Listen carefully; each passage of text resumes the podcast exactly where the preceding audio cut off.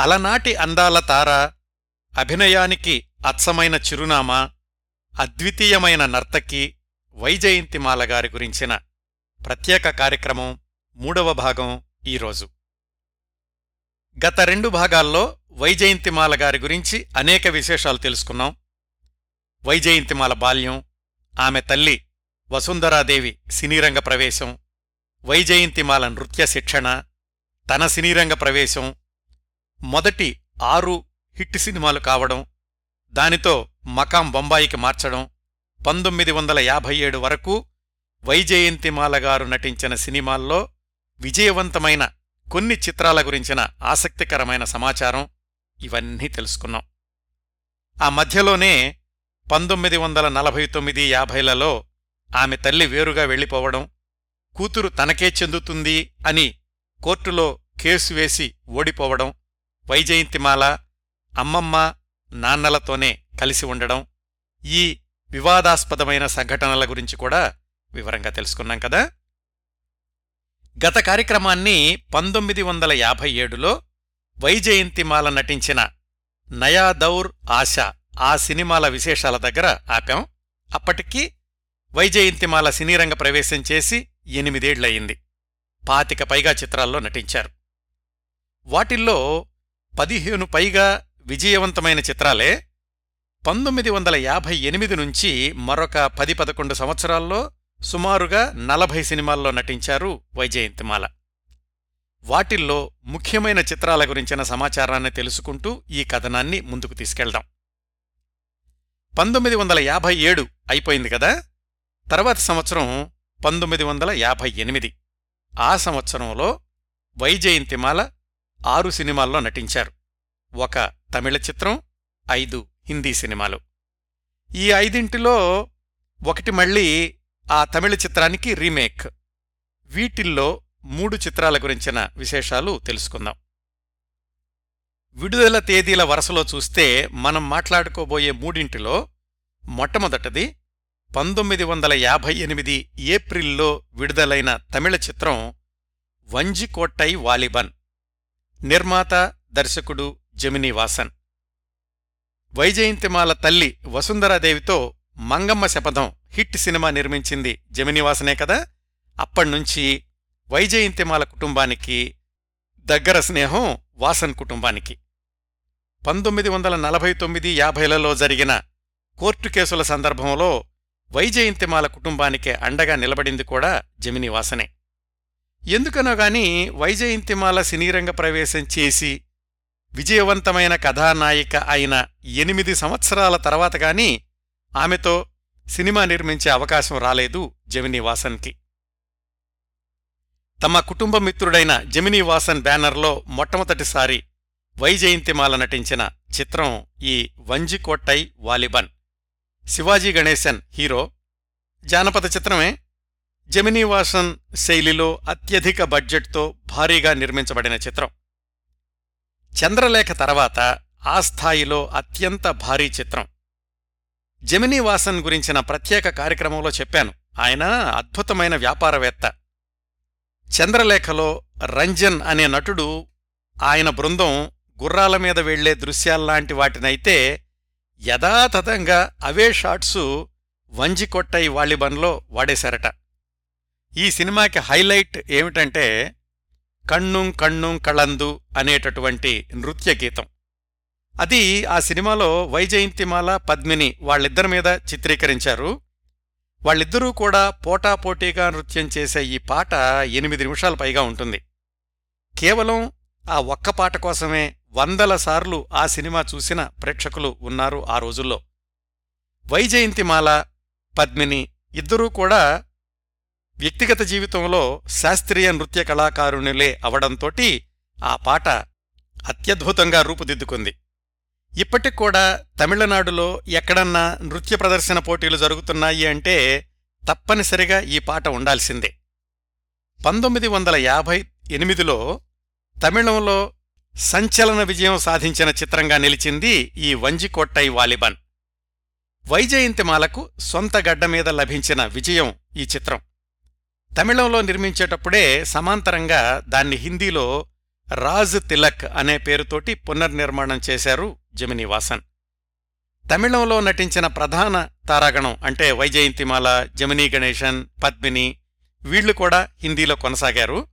మిగతా పాత్రలకి మాత్రం ప్రాణ్ ఆగా దుర్గా ఖోటే ఇలాంటి హిందీ తారాగణాన్ని తీసుకున్నారు జమినీ వాసన్ తమిళనాడులో విజయవంతమైనంతగా హిందీలో విజయవంతం కాలేదు. హిందీలో ఆ సినిమా చూసిన ప్రేక్షకుల్లో అధిక శాతం వైజయంతిమాల కోసం చూసిన వాళ్ళే. అదే సంవత్సరం ఆ తమిళ సినిమాని తెలుగులో విజయకోట వీరుడు అనే పేరుతోటి డబ్బింగ్ చేసి విడుదల చేశారు. వైజయంతిమాల పద్మినిల పోటీ నృత్యానికి మూడు భాషల ప్రేక్షకులు కూడా జోహార్లర్పించారండి ఒక విశ్లేషణ ప్రకారం అసలు ఆ సినిమా కంటే కూడా ఎక్కువ పేరొచ్చింది ఈ ఒక్క పాటకే. దీని తర్వాత పంతొమ్మిది వందల యాభై ఎనిమిదిలో వైజయంతిమాల నటించిన బ్లాక్ బస్టర్ హిందీ చిత్రం మధుమతి పంతొమ్మిది వందల యాభై ఎనిమిది సెప్టెంబర్లో విడుదలయ్యింది. ఈ చిత్రం హిందీ చలనచిత్ర చరిత్రలోనూ వైజయంతిమాల సినీ జీవిత చరిత్రలో కూడా ఒక ప్రత్యేక అధ్యాయం అని చెప్పుకోవాలి. మధుమతి చిత్రంలోని వివిధ విభాగాల ప్రత్యేకతల గురించి నటీనటుల గురించి నిర్మాణ నేపథ్యం గురించి మనం గంటన్నర నుంచి రెండు గంటల సేపు మాట్లాడుకోవచ్చండి. అయితే ప్రస్తుత కార్యక్రమం వైజయంతిమాల గారి గురించి కాబట్టి మధుమతి గురించిన ఆసక్తికరమైన విశేషాల్ని క్లుప్తంగా మాత్రమే ప్రస్తావిస్తాను ఇక్కడ. భవిష్యత్తులో మధుమతి చిత్రం గురించి పూర్తిస్థాయి కార్యక్రమం ప్రసారం చేస్తాను. మధుమతి ఈ చిత్రం నిర్మాత దర్శకుడు బిమల్ రాయ్. బ్యానర్ పేరు బిమల్ రాయ్ ప్రొడక్షన్స్. ఆ బ్యానర్ మీద అంతవరకు ఆయన తీసిన సినిమాల్లో చెప్పుకోదగ్గవి దో బిఘా జమీన్ విరాజ్ బహు దేవదాస్ ఇలాంటివి. పంతొమ్మిది వందల యాభై ఐదులో విడుదలైన దేవదాస్ బాగా నష్టాలు తెచ్చిపెట్టింది. దాన్నుంచి తేరుకుని మళ్ళీ సినిమా మొదలుపెట్టడానికి కాస్త సమయం పట్టింది. అదే మధుమతి. దేవదాస్లోని ప్రధాన నటీనటుల్ని మధుమతికి ఎంపిక చేసుకున్నాడు బిమల్ రాయ్ దిలీప్ కుమార్ వైజయంతిమాల కథ మీ అందరికీ గుర్తుండే ఉంటుంది కదా? పూర్వజన్మ గుర్తుకు రావడం ఆత్మ ప్రతీకారం తీర్చుకోవడం ఇలాంటి అంశాలున్నప్పటికీ ఆ మధుమతిని అద్భుతమైన అమర ప్రేమ కథగా తీర్చిదిద్దిన ఖ్యాతి బిమల్ రాయ్ది స్టోరీ స్క్రీన్ ప్లే సమకూర్చింది మరొక ప్రసిద్ధ దర్శకుడు రిత్విక్ ఘటక్. ఆ దశాబ్దాల్లో వచ్చిన సినిమాలు ఎంత బలమైన కథలతో ఉండేవంటే ఒకసారి మళ్ళీ మధుమతి చూడండి ఈ అరవై ఏళ్ళల్లో ఆ సినిమాలోని అంశాలు ఎన్ని డజన్ల సినిమాల్లో వాడుకున్నారో అర్థమవుతుంది. అది ఆనాటి రచయిత దర్శకుల ప్రతిభండి మధుమతి సినిమా ముహూర్తం షాట్ కూడా విభిన్నంగా మొదలైంది. విదేశాల్లో ముహూర్తం షాట్ తీసిన మొట్టమొదటి భారతీయ చిత్రం మధుమతి అంటారు. చెకోస్లవికియాలో జరిగిన అంతర్జాతీయ చలనచిత్రోత్సవాల్లో దిలీప్ కుమార్ మీద ముహూర్తం షాట్ తీశాడు దర్శక నిర్మాత బిమల్ రాయ్. రష్యన్ నటీమణి కెమెరా స్విచ్ ఆన్ చేస్తే పోలెండ్ నటీమణి క్లాప్ ఇచ్చింది. సినిమాలో అధిక భాగాన్ని ఆరు వారాల పాటు హిమాలయ పర్వత సానువుల్లోని నైనిటాల్ ఆ పరిసర ప్రాంతాల్లో చిత్రీకరించాడు బిమల్ రాయ్. బిమల్ రాయ్ దురదృష్టం ఏమిటంటే నైనిటాల్లో తీసిన ఆ దృశ్యాల్లో ఎనభై శాతం వరకు సాంకేతిక ఇబ్బందుల వల్ల పనికి రాకుండా పోయాయి. దేవదాసు చిత్రం మిగిల్చిన నష్టాల నుంచి కోలుకోకముందే మొదలుపెట్టిన మధుమతి అవుట్డోర్ షూటింగ్ అధిక భాగం పనికి రాకుండా పోవడం అనేది బిమల్ రాయ్కి మూలిగే నక్క మీద తాటికాయ పడినట్లయింది. నాసిక్ దగ్గరలోనూ బొంబాయి శివార్లలోనూ సెట్స్ వేసి ఆ దృశ్యాలన్నింటినీ మళ్ళీ షూట్ చేయాల్సొచ్చింది. దానివల్ల ఆ రోజుల్లోనే పది లక్షలు పైగా బడ్జెట్ పెరిగిపోయింది మధుమతి సినిమాకి. సినిమా ముగింపుకొచ్చేసరికి బిమల్ రాయ్కి ఆర్థిక ఇబ్బందులన్నీ శిఖర స్థాయికి చేరుకున్నాయి. పంపిణీదారులందర్నీ సమావేశపరచి నా పారితోషికం డెబ్భై వేలు వదిలేసుకుంటున్నాను మీరు కూడా కాస్త సహాయం చేస్తే సినిమా అనుకున్నట్లుగా పూర్తి చేయగలను అని వివరించాడు బిమల్ రాయ్. ఆయన మీద ఉన్న నమ్మకంతో ఆ డిస్ట్రిబ్యూటర్స్ అందరూ తలా ఒక చెయ్యి వేశారు. విడుదలయ్యాక అందరి నమ్మకాల్ని నిలబెట్టడమే కాదు వాళ్ళందరికీ కూడా అంచనాలను మించి విజయవంతమై పెట్టుబడికి ఎన్నో రెట్లు లాభాలు తెచ్చిపెట్టింది మధుమతి. పంతొమ్మిది వందల యాభై ఎనిమిదిలో బ్లాక్ బస్టర్ స్థాయికి చేరుకుని ఆ సంవత్సరం హిందీ సినిమాల్లో అత్యధిక స్థాయి వసూళ్ళు సాధించిన చిత్రంగా నిలిచింది మధుమతి. ఆ ఒక సంవత్సరమే కాదు ఆ దశాబ్దంలోనే అత్యధిక వసూళ్ళు సాధించిన హిందీ చిత్రాల్లో ఐదవ స్థానంలో నిలిచింది మధుమతి. ప్రేక్షకుల రివార్డులే కాదు ఫిలింఫేర్ అవార్డుల్ని కూడా సొంతం చేసుకుంది మధుమతి. ఆ సంవత్సరం ఫిలింఫేర్ అవార్డులకి మధుమతి చిత్రం నుంచి పన్నెండు నామినేషన్లు వెళితే తొమ్మిది అవార్డులు గెలుచుకుంది. అత్యధిక సంఖ్యలో ఫిలింఫేర్ అవార్డులు సొంతం చేసుకుని మధుమతి సృష్టించినటువంటి రికార్డు ఆ తర్వాత పంతొమ్మిది వందల తొంభై ఐదులో దిల్వాలే దుల్హనియా లే జాయింగే వచ్చేదాకా ముప్పై ఏడు సంవత్సరాల పాటు ఇంకా ఏ సినిమానూ అధిగమించలేకపోయింది. ఈ సినిమా విజయానికి ప్రతి సాంకేతిక విభాగము కారణమే అయినప్పటికీ సహజంగానే సినిమా విజయంలో ప్రేక్షకులకు కనిపించేది నటీనటులు పాటలు.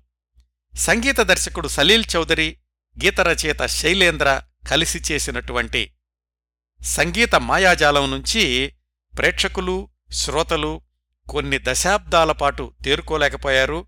ఇప్పటికీ కూడా మధుమతి పాటలకు అత్యంత గాఢమైనటువంటి అభిమానులు లక్షల్లో ఉన్నారంటే నమ్మితీరాలండి ఆజారే పరదేశీ లాంటి పాటల్ని విని గతస్మృతుల్లోకి జారిపోయే ప్రేక్షకులు ఇప్పటికూడా ఎంతోమంది ఉంటారనడం ఏమాత్రం అతిశయోక్తి కాదు. ఇందులో వైజయంతిమాల మూడు పాత్రల్లో కనిపిస్తారు. వైజయంతిమాల నటన మధుమతిలో పతాక స్థాయికి చేరింది అని విశ్లేషకుల అభిప్రాయం. విచిత్రం ఏమిటంటే మధుమతిలో వైజయంతిమాల నటనకు ఫిలింఫేర్ అవార్డు రాలేదు. అయితే ఆ సంవత్సరం ఫిలింఫేర్ ఉత్తమ కథానాయిక అవార్డు మాత్రం వైజయంతిమాల గారికే వచ్చింది. అది మధుమతి చిత్రానికి కాకుండా ఆ తర్వాత రెండెళ్ళకు విడుదలైన ఇంకొక చిత్రం సాధన దాని ద్వారా. పంతొమ్మిది వందల యాభై ఎనిమిదిలో వైజయంతిమాలను దేశవ్యాప్తంగా ప్రేక్షకులకు దగ్గర చేసిన చిత్రాల్లో మొదటిది మధుమతి అయితే రెండోది సాధన. ఆ సినిమా గురించి క్లుప్తంగా విశేషాలు తెలుసుకుందాం. మధుమతిలో ఆమె వేసినటువంటి పాత్రకు పూర్తి భిన్నమైన పాత్ర ఈ సాధన సినిమాలో. నయా దౌర్ నిర్మించిన బిఆర్ చోప్రా రూపొందించిన చిత్రం ఇది.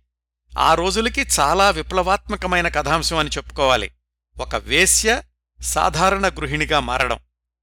సునీల్ దత్ వైజయంతిమాల హీరో హీరోయిన్లు. పెళ్ళి కాని యువకుడైనటువంటి ఒక కాలేజీ ప్రొఫెసర్ ముసలి తల్లి చివరి క్షణాల్లో కొడుక్కి పెళ్ళైతే చూడాలనుకుంటుంది. ఆ తల్లిని తృప్తిపరచడం కోసమని ఒకరోజు భార్యగా నటించడానికి ఎవరైనా వస్తారా అని అడిగితే ఆయన మిత్రుడు ఒక అమ్మాయిని తీసుకొస్తాడు. ఆమె వేశ్య అని ఆ ప్రొఫెసర్కి చెప్పడు. ఆ అమ్మాయిని చూశాక ముసలి తల్లి కోలుకుంటుంది. కొన్నాళ్ళ తర్వాత ఆ అమ్మాయి వేశ్య అని ప్రొఫెసర్ కుర్రాడికి తల్లికి ఇద్దరికీ తెలుస్తుంది. అక్కడ్నుంచి ఆ వేశ్య జనజీవన స్రవంతిలోకి వచ్చే క్రమంలో ఎదురయ్యే ఇబ్బందులు పరిష్కారాలు ఇలా సాగుతుంది సాధన చిత్రకథ. వైజయంతిమాలకనే కాదు ఆ పాత్రలో ఎవరు నటించినా ఏ నటికైనా అది చాలా ఛాలెంజింగ్ పాత్ర. వైజయంతిమాలలో ఎంత అద్భుతమైన నటన ఉందో మరొకసారి నిరూపించిన చిత్రం ఈ సాధన. వేశ్యా జీవితాన్ని కొనసాగిస్తూనే సాధారణ మహిళగా నటించాల్సి రావడం మోసం చేసి నగలు తీసుకెళ్దామనుకోవడం ముందుగా వాళ్ళ మంచితనం చూసి తను మారాలనుకోవడం మళ్ళీ వేశ్యావాటికలోని వాళ్ళు ఇబ్బందులు పెట్టడం ఏ ఫ్రేములోనైనా కాని వైజయంతిమాల కనిపించరు సంఘర్షణాభరితమైన ఆ వేశ్య పాత్రే కనిపిస్తుంది. అందుకే మధుమతి కంటే సాధనాలోని నటనకే వైజయంతిమాలకు ఫిలింఫేర్ ఉత్తమ కథానాయిక పురస్కారం లభించింది అని విశ్లేషకుల అభిప్రాయం. నిజానికి ముందుగా ఈ పాత్రకు నటీమణి నిమ్మీని తీసుకుందామనుకున్నాడు బిఆర్ చోప్రా. కాని చివరికి అది వైజయంతిమాల గారికి దక్కింది. అదే ఆమె నటనను శిఖరాలకు చేర్చింది. పంతొమ్మిది వందల యాభై ఎనిమిదిలో అధిక వసూళ్ళు చేసిన హిట్ చిత్రంగా బిఆర్ చోప్రాకు మంచి లాభాలు కూడా తెచ్చిపెట్టింది ఈ సాధన చిత్రం. ఇంకా పంతొమ్మిది వందల యాభై ఎనిమిదిలోనే వైజయంతిమాల నటించిన మరొక సాధారణ చిత్రం అమర్దీప్. సాధారణ చిత్రమే అయినప్పటికీ అమర్దీప్ గురించి ఎందుకు ప్రస్తావిస్తున్నానంటే తమిళ నిర్మాత తెలుగు దర్శకుడి దర్శకత్వంలో తీసిన హిందీ చిత్రం ఈ అమర్దీప్. కాంబినేషన్ చాలా విచిత్రంగా ఉంది కదా. పంతొమ్మిది వందల యాభై ఆరులో తమిళంలో వచ్చిన అమరదీపం సినిమాకు ఇది రీమేక్. తమిళ సినిమాకి దర్శకుడు తెలుగువాడే తాతినేని ప్రకాశ్రావు గారు శివాజీ గణేశన్ సావిత్రి హీరో హీరోయిన్లు ఏది ఆ తమిళ చిత్రంలో. ఆ తమిళ చిత్రానికి నిర్మాతలు వీనస్ ప్రొడక్షన్స్ వాళ్ళైనప్పటికీ పంపిణీ చేసింది మాత్రం శివాజీ గణేశన్కి చెందిన శివాజీ ఫిలిమ్స్ అనే సంస్థ వాళ్ళు శివాజీ గణేశన్ చిత్ర పంపిణీ రంగం నుంచి చిత్ర నిర్మాణంలోకి ప్రవేశించాలి అనుకున్నప్పుడు ఆయన ఎంపిక చేసుకున్నటువంటి చిత్రం తమిళంలో వచ్చిన అమరదీపం. హిందీ వర్షన్కి కూడా తాతినేని ప్రకాశరావు గారినే దర్శకుడిగా తీసుకున్నారు. అప్పటికి తాతినేని ప్రకాశరావు గారు మరికొన్ని హిందీ సినిమాలతోటి హిందీ సినిమా ప్రేక్షకులకు కూడా చిరపరిచితులే. శివాజీ ప్రొడక్షన్స్ అనే పేరుతోటి చిత్ర నిర్మాణ సంస్థను ప్రారంభించి వీనస్ వాళ్ళతో కూడా కలిసి ఈ హిందీ చిత్రాన్ని నిర్మించారు శివాజీ గణేశన్. వైజయంతిమాల దేవానంద్తో కలిసి నటించిన మొట్టమొదటి చిత్రం కూడా ఈ అమరదీప్ హిందీ చిత్రమే. ఆ రోజుల్లో హిందీ నుంచి తమిళంలోకి తమిళం నుంచి హిందీలోకి ఏ సినిమా అయినా పునర్నిర్మాణం అయ్యింది అంటే దర్శక నిర్మాతల తొలి ఎంపిక వైజయంతిమాల గారే ఆమె డేట్స్ లేకపోతేనే వేరే వాళ్ళ దగ్గరకు వెళ్ళేవాళ్ళు ఆ విధంగా ఆ రెండు దశాబ్దాల్లో హిందీ తమిళ ఈ రెండు చిత్రరంగాలకు బలమైన వారధిలా కూడా నిలిచారు వైజయంతిమాల మధుమతి సాధన ఈ రెండు సినిమాలతో పోలిస్తే అమరదీప్ చాలా మామూలు చిత్రమే అయింది కాని నిర్మాతలకు నష్టాలనైతే తెచ్చిపెట్టలేదు. ఇలాగా వైజయంతిమాల నట జీవితంలో పంతొమ్మిది వందల యాభై ఎనిమిదవ సంవత్సరం పూర్తయింది. ఇంకా పంతొమ్మిది వందల యాభై తొమ్మిదికొస్తే ఆ సంవత్సరం వైజయంతిమాల నటించిన సినిమాలు మూడు విడుదలయ్యాయి. నటించడం అంటే అన్నింట్లోనూ ఆమె హీరోయిన్. ముందులో చెప్పినట్లుగానే వైజయంతిమాల సినీరంగ ప్రవేశం చేసిన కొత్తలో ఒకటి రెండు సినిమాల్లో చిన్న పాత్రలు వేశారేమో కానీ మిగతా సినిమాలన్నింటిలోనూ ఆమె హీరోయిన్. పంతొమ్మిది వందల యాభై తొమ్మిదిలో విడుదలైన ఆమె మూడు సినిమాల్లో రెండింటికీ ఆసక్తికరమైన సమాచారం ఉంది. వాటి గురించి మాట్లాడుకుందాం. విడుదల తేదీల క్రమంలో చూస్తే పంతొమ్మిది వందల యాభై తొమ్మిది మార్చిలో విడుదలయింది అతిశయ పెణ్ తమిళ చిత్రం. ఈ సినిమా ప్రత్యేకతలేమిటంటే ఇది పంతొమ్మిది వందల యాభై ఏడులోనే వైజయంతిమాల నటించిన హిందీ చిత్రం ఆశ. దానికి తమిళంలో పునర్నిర్మాణం. ఆశా గురించి క్రిందటి వారం వైజయంతిమాల విశేషాలు రెండవ భాగంలో చెప్పాను. ఆ సినిమా నిర్మాత దర్శకుడు వైజయంతిమాల సినీరంగ ప్రవేశానికి కారణమైన ఎంవి రామన్.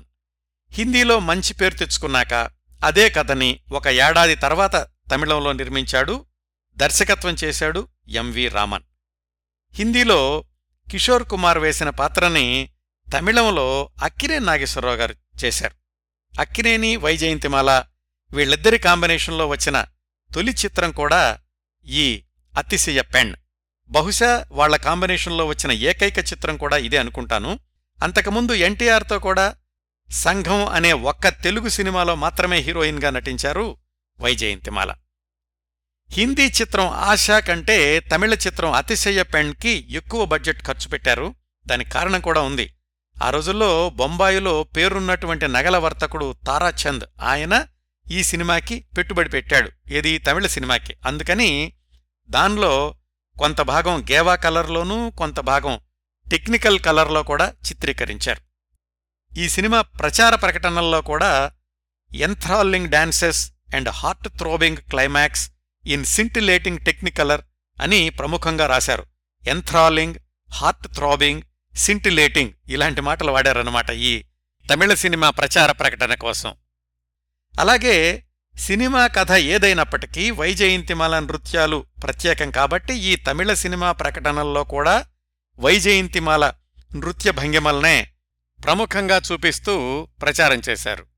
హిందీలోని కిషోర్ కుమార్ పాట ఈనా మీనా డీకా తమిళంలో కూడా అదే ట్యూన్ని ఉంచేశారు. తమిళంలో కూడా చక్కటి విజయం సాధించింది అతిశయ పెన్.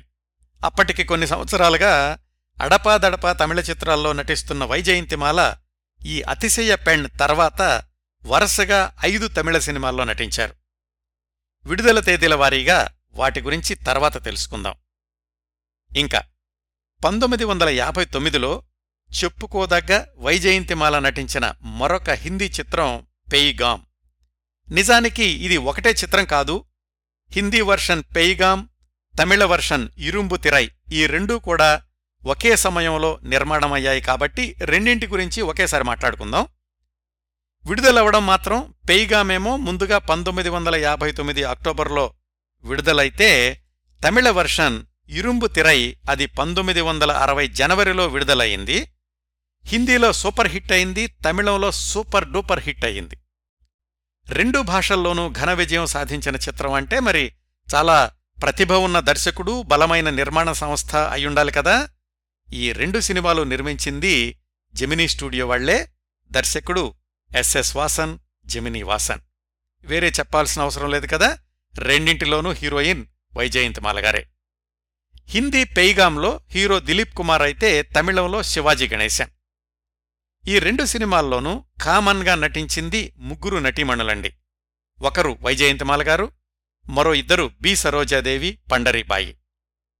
అన్నదమ్ములు ఒకే ఫ్యాక్టరీలో పనిచేయడం కార్మికుల సమస్యలు తమ్ముడేమో కార్మికుల పక్షం అన్నయ్యేమో యజమాని పక్షం ఆ మధ్యలో తమ్ముడికి యజమాని కూతురికి మధ్య ప్రేమ ఇలా నడుస్తుంది ఈ పెయిగాం ఇరుంబు తిరై సినిమాల కథ.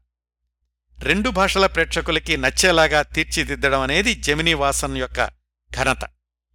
అలాగే హిందీలో దిలీప్ కుమార్ రాజ్ కుమార్ వాళ్ళిద్దరూ కలిసి నటించినటువంటి మొట్టమొదటి చిత్రం. అప్పటికీ దిలీప్ కుమార్ చాలా పేరున్న హీరో రాజ్ కుమార్ అప్పుడప్పుడే ఎదుగుతున్నాడు. అయినా కాని కొన్ని దృశ్యాల్లో రాజ్ కుమార్ నటన దిలీప్ కుమార్ నటనను అధిగమించింది అని అప్పట్లో సమీక్షకులు వ్రాశారు. విచిత్రం ఏమిటంటే ఈ సినిమా తర్వాత మళ్ళీ దిలీప్ కుమారు రాజ్ కుమారు కలిసి పంతొమ్మిది వందల తొంభై ఒకటిలో సౌదాగర్ వచ్చేదాకా మరే చిత్రంలోనూ నటించలేదు. అలాగా కూడా ఈ పెయిగామ్కి ఒక ప్రత్యేకత ఉంది అని చెప్పుకోవచ్చు. పెయిగాం ఇరుంబు తిరై ఈ రెండు సినిమాలు ఒకేసారి షూటింగ్ జరగడం గురించి వైజయంతిమాల తన ఆత్మకథలో వ్రాసుకున్నారు. కొంత భాగాన్ని కొడైకెనాల్ దగ్గర చిత్రీకరించారు చాలా సీన్లు ఒకసారి దిలీప్ కుమార్తో తీస్తే అదే సెట్లో మిగతా తారాగణమంతా మారి శివాజీ గణేశన్ తోటి తమిళంలో తీయాలి. అలా ఒకదాని వెంటనే ఇంకొక రెండు వేర్వేరు భాషల్లో ఇద్దరు హేమాహేమీలైన హీరోలతో వెంట వెంటనే నటించడం అదొక అద్భుతమైన అనుభవం అని వైజయంతిమాల గారు వ్రాసుకున్నారు.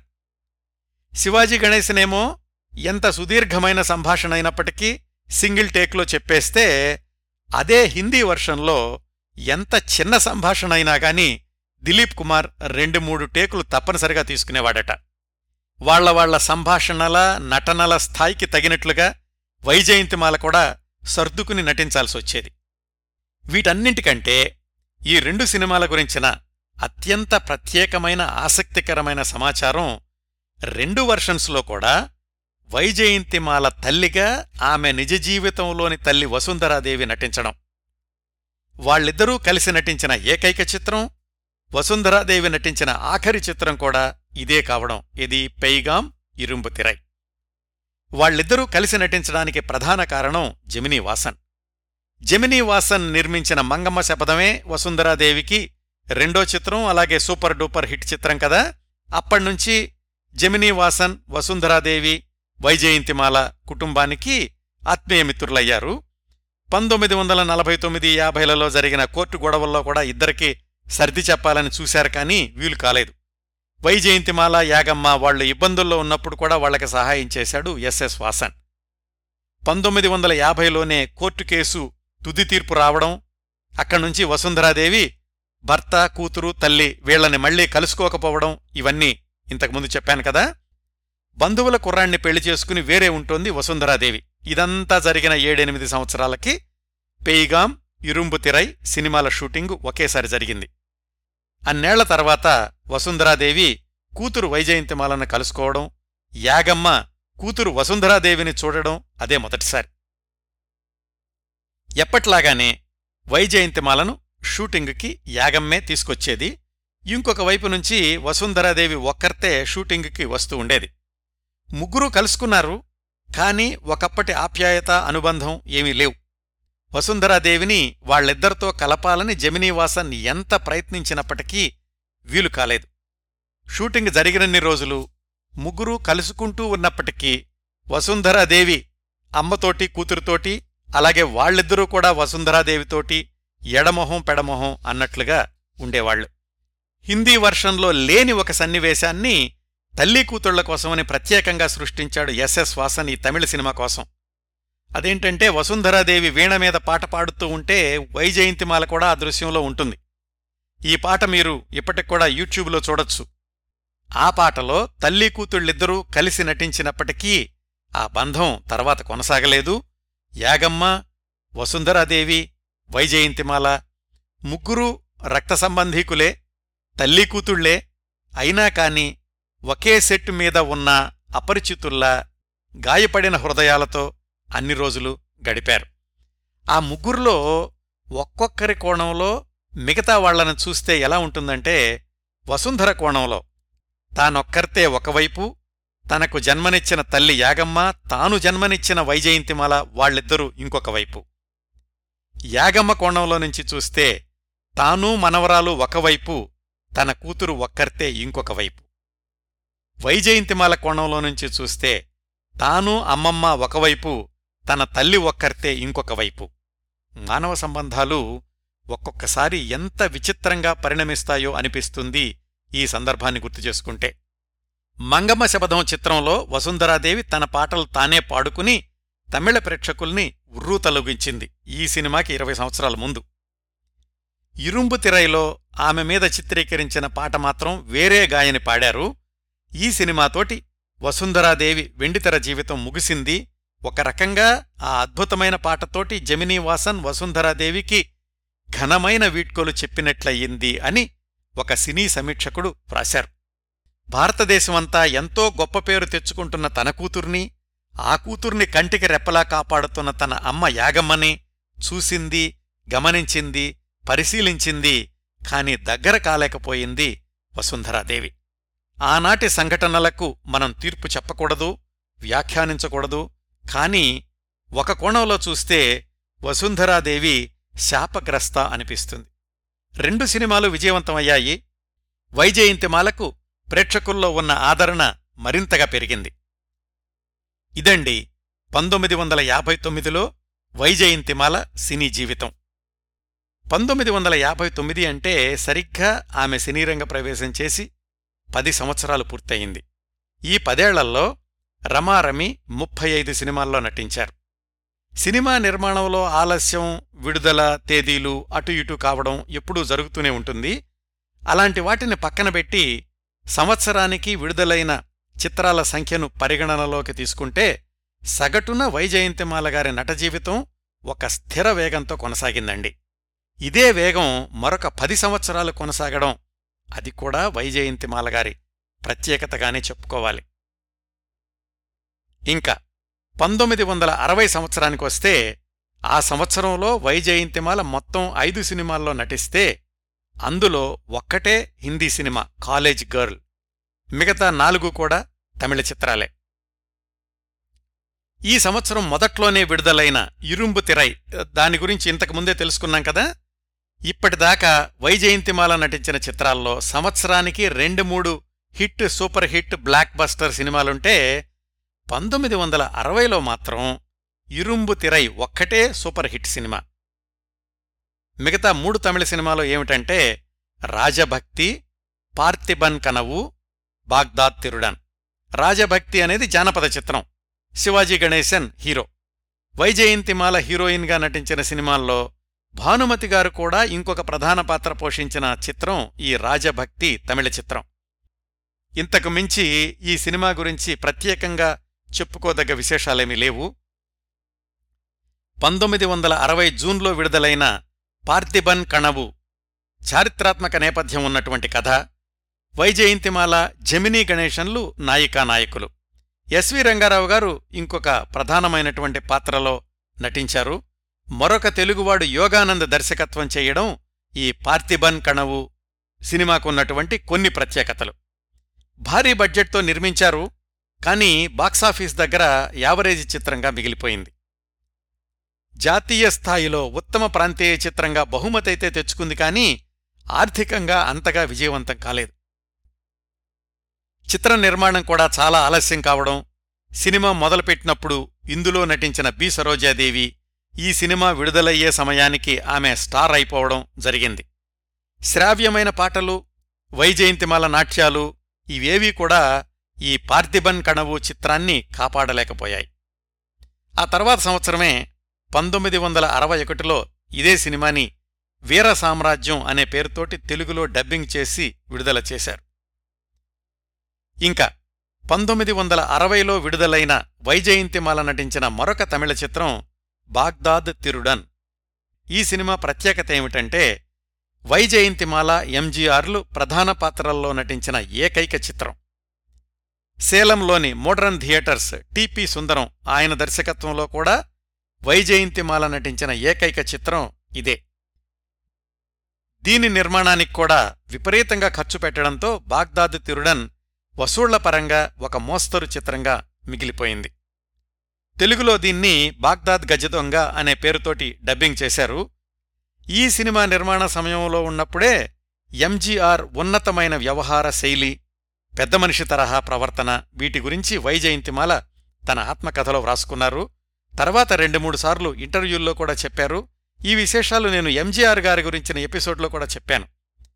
ఎంజీఆర్ సెట్స్ మీద చాలా గంభీరంగా హుందాగా ఉండేవాళ్ళు ఎప్పుడూ ఒక్క మాట కూడా అనవసరంగా మాట్లాడేవాళ్ళు కాదు అని వ్రాస్తూ వైజయంతిమాల బాగ్దాద్ తిరుడన్ షూటింగ్లో జరిగిన ఒక సన్నివేశం గురించి చెప్పారు. అప్పటికీ అంటే వైజయంతిమాల సినీరంగ ప్రవేశం చేసిన పదేళ్ళకు కూడా అమ్మమ్మ యాగమ్మ తప్పనిసరిగా మనవరాలతో పాటుగా సెట్లో ఉండేది. ఈ బాగ్దాద్ తిరుడన్ చిత్రంలోని ఒక దృశ్యంలో ఎంజీఆర్ వైజయంతిమాలను ఎత్తుకుని సోఫాలో పడేయాలి. దర్శకుడు చెప్పాడు కాబట్టి పేరున్న హీరో ఎంజీఆర్ ఆ సీన్ చేసేయొచ్చు. కానీ షాట్ తీసే ముందు ఎంజీఆర్ యాగమ్మ దగ్గరికెళ్ళి అమ్మా ఇది సీను. మీ అమ్మాయికి ఏమాత్రం అసౌకర్యం కలగకుండా ఈ సీన్ చేస్తాను. మీ అనుమతి కావాలి అని అడిగారట. సీన్ అయిపోయాక కూడా పర్వాలేదు కదా ఏమీ ఇబ్బంది కలగలేదు కదా అన్నారట ఎంజీఆర్. పెద్ద పెద్ద హీరోల గురించి బయట ప్రచారంలో ఉండే పుకార్లు వేరు వాళ్ళు సెట్స్లో ప్రవర్తించే హుందాతనం వేరు అని కూడా వ్రాసుకున్నారు వైజయంతిమాల. ఇలా వైజయంతిమాల నట జీవితంలో పంతొమ్మిది వందల అరవయో సంవత్సరం ముగిసిందండి. ఇక్కడ ఒక్క క్షణం వైజయంతిమాల సినీ జీవిత విశేషాల్ని పాస్ చేసి ఇంకొక సంగతి చెప్తాను. సినీ రంగంలో ఉన్న వైజయంతిమాల గారు తన నాట్య ప్రదర్శనల్ని కొనసాగిస్తూనే ఉన్నారు అని చెప్పాను కదా పంతొమ్మిది వందల యాభై నాలుగు యాభై ఐదు ప్రాంతాల్లోనే బొంబాయిలో ఉండి హిందీ సినిమాలు చేస్తున్నప్పటికీ తమిళ సినిమాల కోసం తరచూ మద్రాసు వస్తుండేవాళ్ళు ఆ రోజుల్లో యాగమ్మ మద్రాసులో నాట్యాలయ అనే పేరుతోటి భరతనాట్య శిక్షణా కేంద్రాన్ని ప్రారంభించారు. వైజయంతిమాల సినీరంగ ప్రవేశం చేసిన తొలి రోజులు కాబట్టి ఆమె తీరిక లేకుండా ఉండడం వల్ల వాళ్ళ అమ్మమ్మ ప్రారంభించిన నాట్యాలయాల్లో ఆమె శిక్షణ ఇచ్చేవాళ్ళు కాదు. యాగమ్మే వేరే గురువుల్ని రప్పించి తమ నాట్య కేంద్రంలో శిక్షణా తరగతుల్ని నిర్వహిస్తూ ఉండేవాళ్ళు యాగమ్మ వైజయంతిమాల తండ్రి బొంబాయి మద్రాసు ఈ రెండు నగరాల మధ్య తిరుగుతూ ఉన్నప్పటికీ నాట్యాలయ శిక్షణ కేంద్రం మాత్రం ఏమాత్రం ఆటంకం లేకుండా నడిచేలాగా ప్రణాళికలు అమలుపరిచారు వైజయంతిమాల అమ్మమ్మ యాగమ్మగారు.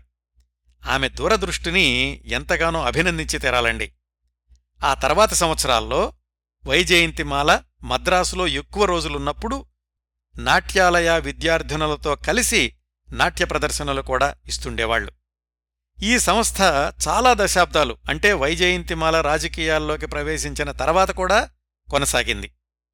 ఇదంతా వాళ్ళమ్మమ్మ పంతొమ్మిది వందల యాభై ఐదులోనే వేసినటువంటి పునాదన్నమాట. ఈ సంస్థ పుట్టుక గురించి వైజయంతిమాల తన ఆత్మకథలో వ్రాసుకున్నారు. పంతొమ్మిది వందల యాభై నాలుగు జులై సంచిక కినిమాలో కూడా ఉంది. పంతొమ్మిది వందల యాభై దశాబ్దం అంతా కూడా ఎప్పుడు తీరుకుంటే అప్పుడు రంగస్థల నాట్య ప్రదర్శనలు ఇస్తుండేవాళ్ళు వైజయంతిమాల. పంతొమ్మిది వందల అరవయో సంవత్సరంలో మోక్షగుండం విశ్వేశ్వరయ్య గౌరవార్థం మైసూరు ప్రభుత్వం ఏర్పాటు చేసిన కార్యక్రమంలో వైజయంతిమాల నృత్య ప్రదర్శనను ప్రత్యేకంగా ఏర్పాటు చేశారు. ఆ ప్రదర్శనకు అప్పటి దేశ ప్రధాని జవహర్లాల్ నెహ్రూ కూడా హాజరయ్యారు. ఆ సంవత్సరంలోనే అంటే పంతొమ్మిది వందల అరవైలోనే బొంబాయిలోని షణ్ముఖానంద సంగీత సభకు విరాళాలు సేకరించడం కోసమని ఉచితంగా నృత్య ప్రదర్శన కార్యక్రమం చేశారు వైజయంతిమాల ఇట్లా ఇతర సంస్థలకు సహాయం చేయడానికి సామాజిక సేవా కార్యక్రమాలకు విరాళాలు సేకరించడానికి నృత్య ప్రదర్శనలు ఇవ్వడం అనే సంప్రదాయాన్ని వైజయంతిమాల చాలా దశాబ్దాలు కొనసాగించారు. మళ్ళీ మనం టైం లైన్లో పంతొమ్మిది వందల అరవై ఒకటికి వచ్చి వైజయంతిమాల గారి సినీ జీవిత విశేషాల్ని కొనసాగిద్దాం. పంతొమ్మిది వందల అరవై ఒకటిలో ఆమె నటించినవి నాలుగు సినిమాలు విడుదలయ్యాయి. ఒకటి తమిళ చిత్రం మూడు హిందీ సినిమాలు. తమిళ చిత్రం శతదినోత్సవ చిత్రంగా విజయం సాధిస్తే హిందీ సినిమాలు మూడింటిలో ఒకటి బ్లాక్ బస్టర్ ఒకటి హిట్ మరొకటి యావరేజ్. మొత్తం మీద పంతొమ్మిది వందల అరవై సంవత్సరంలో తగ్గిన విజయ శాతాన్ని పంతొమ్మిది వందల అరవై ఒకటిలో మళ్ళీ నూరు శాతానికి తెచ్చేశారు వైజయంతిమాల. ఈ సినిమాల గురించిన ఆసక్తికరమైన సంక్షిప్త సమాచారాన్ని తెలుసుకుందాం. నా కార్యక్రమాలను క్రమం తప్పకుండా వింటున్న శ్రోతలతోటి ఇక్కడ ఒక విషయం పంచుకుంటాను. తెలుగు తమిళ సినిమాల విడుదల తేదీలు లభ్యమైనంత సులువుగా హిందీ చిత్రాల రిలీజ్ డేట్స్ లభ్యం కావడం లేదు. ఇండియన్ సినిమా ఎన్సైక్లోపీడియా లాంటి ప్రామాణికమైన పుస్తకాల్లో కూడా ఈ సినిమా విడుదల తేదీలు లేవు.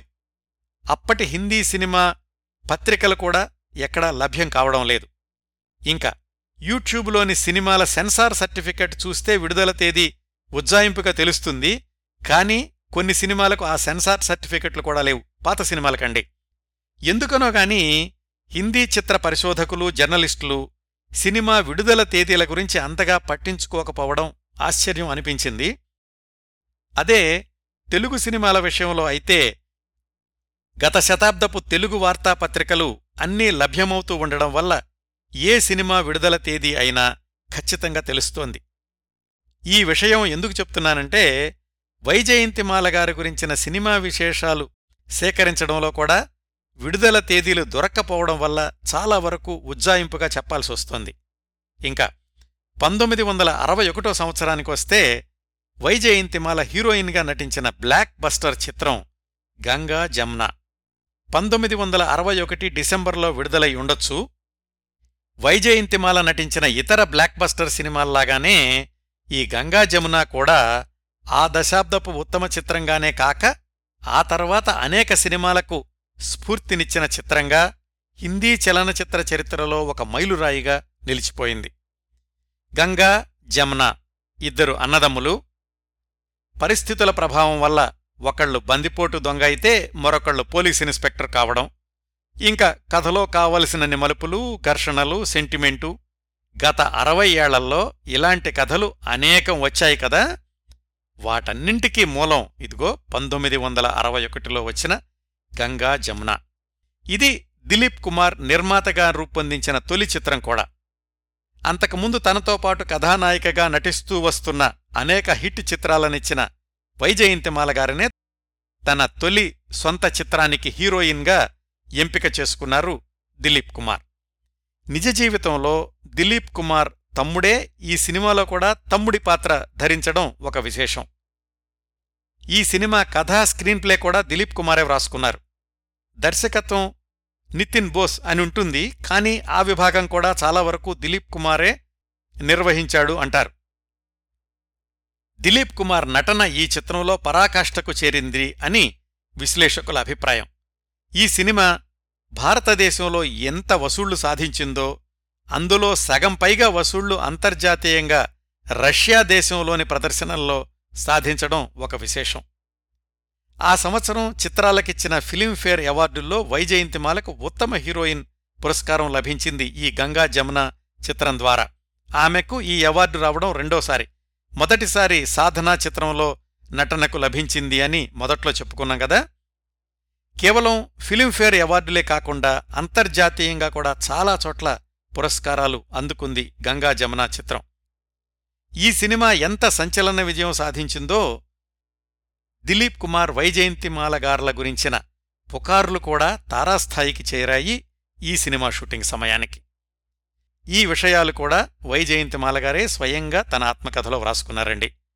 నిజానికి వైజయంతిమాలను తన అమ్మమ్మ యాగమ్మ కంటికి రెప్పలా చూసుకుంటూ ఉండేది కదా. యాగమ్మ పక్కన లేకుండా ఆ రోజుల్లో వైజయంతిమాలను చూసిన వాళ్ళు ఎవ్వరూ లేరు. షూటింగ్కి రావడం అయిపోయాక సరాసరి ఇంటికి తీసుకెళ్ళడం ఇదంతా యాగమ్మ పని. సినిమాలు నృత్యాలు రెండే పనులు వైజయంతిమాలకు వాళ్ళ నాన్నగారు ఏ రోజు ఏ షూటింగ్ ఉందో ఏ రోజు ఏ డాన్స్ ప్రదర్శన ఉందో చెప్తే యాగమ్మ వెంటబెట్టుకుని అక్కడికి తీసుకెళ్ళేది. సినిమాల విజయోత్సవాలకు వెళ్ళినప్పటికి కూడా యాగమ్మతోటే కలిసి వెళ్ళేది వైజయంతిమాల. ఇంత భద్రమైన జీవితాలు గడుపుతున్నప్పటికీ అవి సినిమా జీవితాలు కాబట్టి పుకార్ల దాడి తప్పదు. అసలేమైందంటే గంగా జమున కంటే చాలా సంవత్సరాల ముందు నుంచి దిలీప్ కుమార్ వైజయంతిమాల జంట విజయవంతమైన వెండితెర జంటగా పేరు తెచ్చుకుంది కదా. సినిమా పత్రికల్లో వీళ్ళిద్దరికీ మధ్య ప్రేమ వ్యవహారం నడుస్తోంది అని గుసగుసలు వ్రాయడం మొదలుపెట్టారు. సినిమా ప్రపంచంలో ఇవి మామూలే అని అటు దిలీప్ కుమారు ఇటు వైజయంతిమాల పెద్దగా పట్టించుకోలేదు. గంగా జమున సమయం వచ్చేసరికి ఆ పుకార్లు ఎక్కువయ్యాయి. ఎంతోమంది హీరోయిన్లు ఉండగా తన సొంత సినిమాలో కూడా వైజయంతిమాలనే హీరోయిన్గా తీసుకున్నాడు దిలీప్ కుమార్ ఎందుకో తెలుసా అంటూ ఏవేవో ఊహించి వ్రాశారు.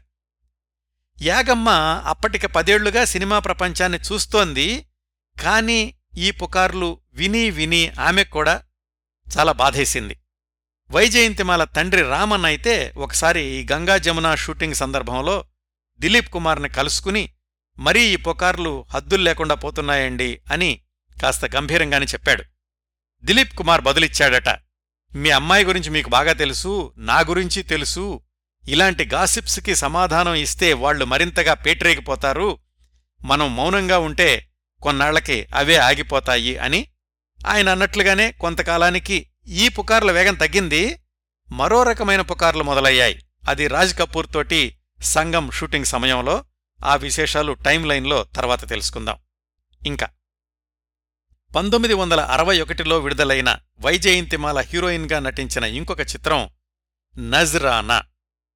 యావరేజ్ చిత్రంగా నడిచినప్పటికీ నిర్మాతకు ముప్పై ఐదు లక్షలు లాభం తెచ్చిపెట్టింది. నజ్రానా చిత్రం ప్రత్యేకతలేమిటంటే ఇది తమిళంలో వచ్చిన కళ్యాణ పరిసు తెలుగులో పెళ్ళి కానుక. దానికి రీమేక్. నిర్మాతలు అంతకుముందు వైజయంతిమాలతో తమిళ సినిమాలను హిందీలో రీమేక్ చేసిన వీనస్ పిక్చర్స్ వాళ్ళు దర్శకుడు తమిళ తెలుగు ఈ రెండు వర్షన్స్ని డైరెక్ట్ చేసిన C V Sridhar. C V Sridhar దర్శకత్వంలో వచ్చిన తొలి హిందీ సినిమా ఈ నజరానా. అన్నింటికీ మించి ఈ సినిమా ప్రత్యేకత ఈ సినిమాలో వైజయంతిమాలకు జంటగా నటించిన హీరో రాజ్ కపూర్. వైజయంతిమాల నట జీవితంలో రాజ్ కపూర్తో కలిసి నటించింది రెండే చిత్రాలు. మొదటిదేమో ఇదిగో ఇప్పుడు మనం మాట్లాడుకుంటున్న నజరానా రెండోది పంతొమ్మిది వందల అరవై నాలుగులో విడుదలైన సంగం. ఈ రెండో సినిమాకే వాళ్ళిద్దరి మధ్య పుకార్లు తారాస్థాయికి వెళ్ళాయి ఎంతవరకు అంటే వాటి గురించి రిషి కపూర్ తన ఆత్మకథలో కూడా వ్రాసుకునేంతగా. ఆ వివరాలు సంగం చిత్రం గురించిన విశేషాల్లో తెలుసుకుందాం. నజరానా సినిమాకి కథ కూడా వ్రాసింది దర్శకుడు శ్రీధరే. ఆ సంవత్సరం ఉత్తమ కథ ఫిల్మ్ఫేర్ అవార్డు కూడా ఈ సినిమాకి సివి శ్రీధర్కి దక్కింది. ఇంకా పంతొమ్మిది వందల అరవై ఒకటిలో వైజయంతిమాల రాజ్ కుమార్లు జంటగా నటించిన హిందీ చిత్రం ఆస్కా పాంఛీ. ఆ సంవత్సరంలో అత్యధిక వసూళ్ళు చేసిన చిత్రాల్లో మూడో స్థానంలో నిలిచింది ఈ ఆస్కా పాంఛీ నిర్మాతకు కోటి రూపాయలు లాభం తెచ్చిపెట్టిందటండి ఆ రోజుల్లోనే. ఈ సినిమా గురించి ప్రత్యేకంగా చెప్పుకోదగ్గ విశేషాలేమీ లభ్యం కావడం లేదు. ఇంకా పంతొమ్మిది వందల అరవై ఒకటిలో వైజయంతిమాల నటించిన ఒకే ఒక్క తమిళ చిత్రం తెన్ నిలవు హనీమూన్ అని అర్థం. ఈ సినిమా గురించి కాస్త విశేషాలున్నాయి. నజరానా హిందీ చిత్రం సివి శ్రీధర్కి దర్శకుడిగా తొలి హిందీ చిత్రం అనుకున్నాం కదా. ఈ తెన్ నిలవు అనేది దర్శకుడు సివి శ్రీధర్ నిర్మాతగా రూపొందించిన తొలి చిత్రం. అటు సెంటిమెంట్ కథల్ని ఇటు సంపూర్ణ హాస్యరసభరితమైన కథల్ని కూడా విజయవంతమైన చిత్రాలుగా తీర్చిదిద్దిన శిల్పి సివి శ్రీధర్. తెలుగు మనసే మందిరం ఆయన చిత్రమే. నిజానికి ఆయన సొంతంగా సినిమా తీద్దాం అనుకున్నప్పుడు ఈ మనసే మందిరం నెంజిల్ ఒరు ఆలయం ఆ కథనే తీసుకుందాం అనుకున్నాడట. సరే మొదటి సినిమానే విషాదాంత కథ ఎందుకులే అనుకుని సంపూర్ణ హాస్యరసభరిత కథ తెన్నెలవూని ఎంపిక చేసుకున్నాడు శ్రీధర్. కామెడీ ఆఫ్ ఎర్రర్స్ ఒకళ్ళని ఇంకొకళ్ళు అనుకుని పొరపాటు పడడం ఆ తర్వాత అల్లుకున్నటువంటి తమాషా సంఘటనలు ఇది తమిళంలో ఆ సంవత్సరం చాలా కేంద్రాల్లో వంద రోజులు మించి ఆడింది. ఎందుకో ఆ రోజుల్లో చాలామంది దక్షిణాది దర్శక నిర్మాతలకు సెంటిమెంట్ ఏమో కానీ తమ తొలి చిత్రాల్లో హీరోయిన్గా వైజయంతిమాలను ఎంపిక చేసుకుంటూ ఉండేవాళ్ళు శ్రీధర్ కూడా నిర్మాతగా తొలి చిత్రం తెన్నెలవులో కథానాయికగా వైజయంతిమాలనే తీసుకున్నారు. దీంతో ఆయన ఒకే సంవత్సరంలో వైజయంతిమాలతో నజరానా హిందీ చిత్రం తెన్నెలవు తమిళ చిత్రం రూపొందించిన దర్శకుడయ్యాడు. ఇది కూడా ఒక రికార్డే. ఈ సినిమాకి సంగీత దర్శకుడు గాయకుడు ఏఎం రాజా. ఇంకా ఈ సినిమా గురించి ఆసక్తికరమైన విశేషం ఏమిటంటే కాశ్మీర్లో షూటింగ్ జరుపుకున్న తొలి దక్షిణాది చిత్రం. కథలో చాలా భాగం కాశ్మీర్లోని ఒక గెస్ట్ హౌస్లో జరుగుతుంది. కాశ్మీర్ అందాలని అద్భుతంగా బంధించారు ఈ సినిమాలో. అన్నింటికీ మించిన విశేషం ఏమిటంటే ఈ సినిమా షూటింగ్ సందర్భంలో వైజయంతిమాలకు జరిగినటువంటి ఘోరమైన ప్రమాదం.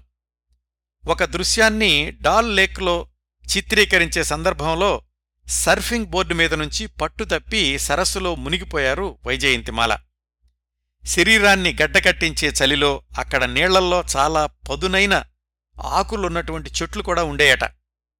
అయితే కెమెరామ్యాన్ సాహసంతో వెంటనే నీళ్ళల్లోకి దూకి వైజయంతిమాలను రక్షించడంతో చాలా పెద్ద ప్రమాదం తప్పింది. ఆమెను వెంటనే బొంబాయికి తరలించారు. ఆ ప్రమాదం నుంచి కోలుకోవడానికి రెండు మూడు నెలలు పట్టింది. ఆ కోలుకునే రోజుల్లో వైజయంతిమాల జీవితంలోని ఒక ముఖ్యమైన మలుపుకి పునాది వేసిన ఒక సంఘటన జరిగింది. అదే భవిష్యత్తులో ఆమె భర్త అయినటువంటి డాక్టర్ చమన్లాల్ బాలీతోటి పరిచయం పెరగడం. డాక్టర్ చమన్లాల్ బాలీ అప్పటికీ చెంబూర్లో ప్రాక్టీస్ చేస్తున్న వైద్యుడు. ఆయన స్వస్థలం రావల్పిండి కానీ ఈ స్వాతంత్ర్యానంతరం జరిగినటువంటి విభజనలో బొంబాయికొచ్చి స్థిరపడ్డారు. సాధారణ డాక్టర్గానే ప్రాక్టీస్ ప్రారంభించాడాయన కాకపోతే అతి త్వరలోనే సినిమా వాళ్ళందరికీ ఫ్యామిలీ డాక్టర్ అయ్యాడు. ఈ తెన్నెలవు ప్రమాదం జరగడానికి కొద్ది నెలల ముందే ఒకరోజు వైజయంతిమాల రంజిత్ స్టూడియోలో షూటింగ్ చేస్తూ ఉండగా హఠాత్తుగా చలి జ్వరం అనిపిస్తే యూనిట్ వాళ్ళు ఈ చమన్లాల్ బాలీని పిలిపించారు. అది తొలి పరిచయం. రెండోసారి ఇట్లా ప్రమాదం తర్వాత కాశ్మీర్ నుంచి హఠాత్తుగా బొంబాయి వచ్చినటువంటి సందర్భంలో. ఈసారి వైజయంతిమాలకు ఆరోగ్యం బాగా దెబ్బతింది. రకరకాల ఆరోగ్య సమస్యలు తలెత్తాయి. టైఫాయిడ్ లక్షణాలు గొంతు సమస్యలు ఒకదాని తర్వాత ఒకటి. చమన్లాల్ బాలి రోజూ వచ్చి వైజయంతిమాలను పరీక్షించి మందులిస్తుండేవాడు. ఆ క్రమంలో వాళ్ళిద్దరూ ఒకరినొకరు సన్నిహితంగా తెలుసుకునే అవకాశం వచ్చింది. అయితే అప్పటికే బాలీ వివాహితుడు అని ఆ తర్వాత కొన్నాళ్ళకు వైజయంతిమాలకు తెలిసింది. ఈ పరిచయం వివాహబంధంగా మారడానికి మరొక ఏడు సంవత్సరాలు పట్టింది. ఆ ఏడేళ్ళల్లో చాలా మార్పులు సంభవించాయి. అయితే మనవరాల్ని ఎంతో ప్రేమగా భద్రంగా చూసుకుంటున్న యాగమ్మ తండ్రి రామన్ వైజయంతిమాల ఒక వివాహితుణ్ణి పెళ్ళి చేసుకుంటాను అంటే ఎలా ఒప్పుకుంటారు? మరి వైజయంతిమాల వాళ్ళని ఎలా ఒప్పించింది? సంగం చిత్రం షూటింగ్ సందర్భంలో అసలు ఏం జరిగింది? ఇంకా తర్వాతి విశేషాలు ఇవన్నీ కూడా వచ్చే వారం వైజయంతిమాల గారి గురించిన ప్రత్యేక కార్యక్రమం నాలుగవ భాగంలో మాట్లాడుకుందాం. ఈ ఎపిసోడ్ని ఇంతటితో ముగిస్తున్నానండి. ఈ కార్యక్రమాలను ఆదరించి అభిమానిస్తున్న శ్రోతలందరకు హృదయపూర్వకంగా కృతజ్ఞతలు తెలియచేస్తున్నాను. వచ్చేవారం వైజయంతిమాల జీవిత చిత్రణ నాలుగవ భాగంతో కలుసుకుందాం. అంతవరకు నవ్వుతూ ఉండండి. మీ నవ్వులు పది మందికి పంచండి. ప్రస్తుతానికి మీ దగ్గర సెలవు తీసుకుంటోంది సదా మీ ఆదరాభిమానాలను కోరుకునే మీ కిరణ్ ప్రభ.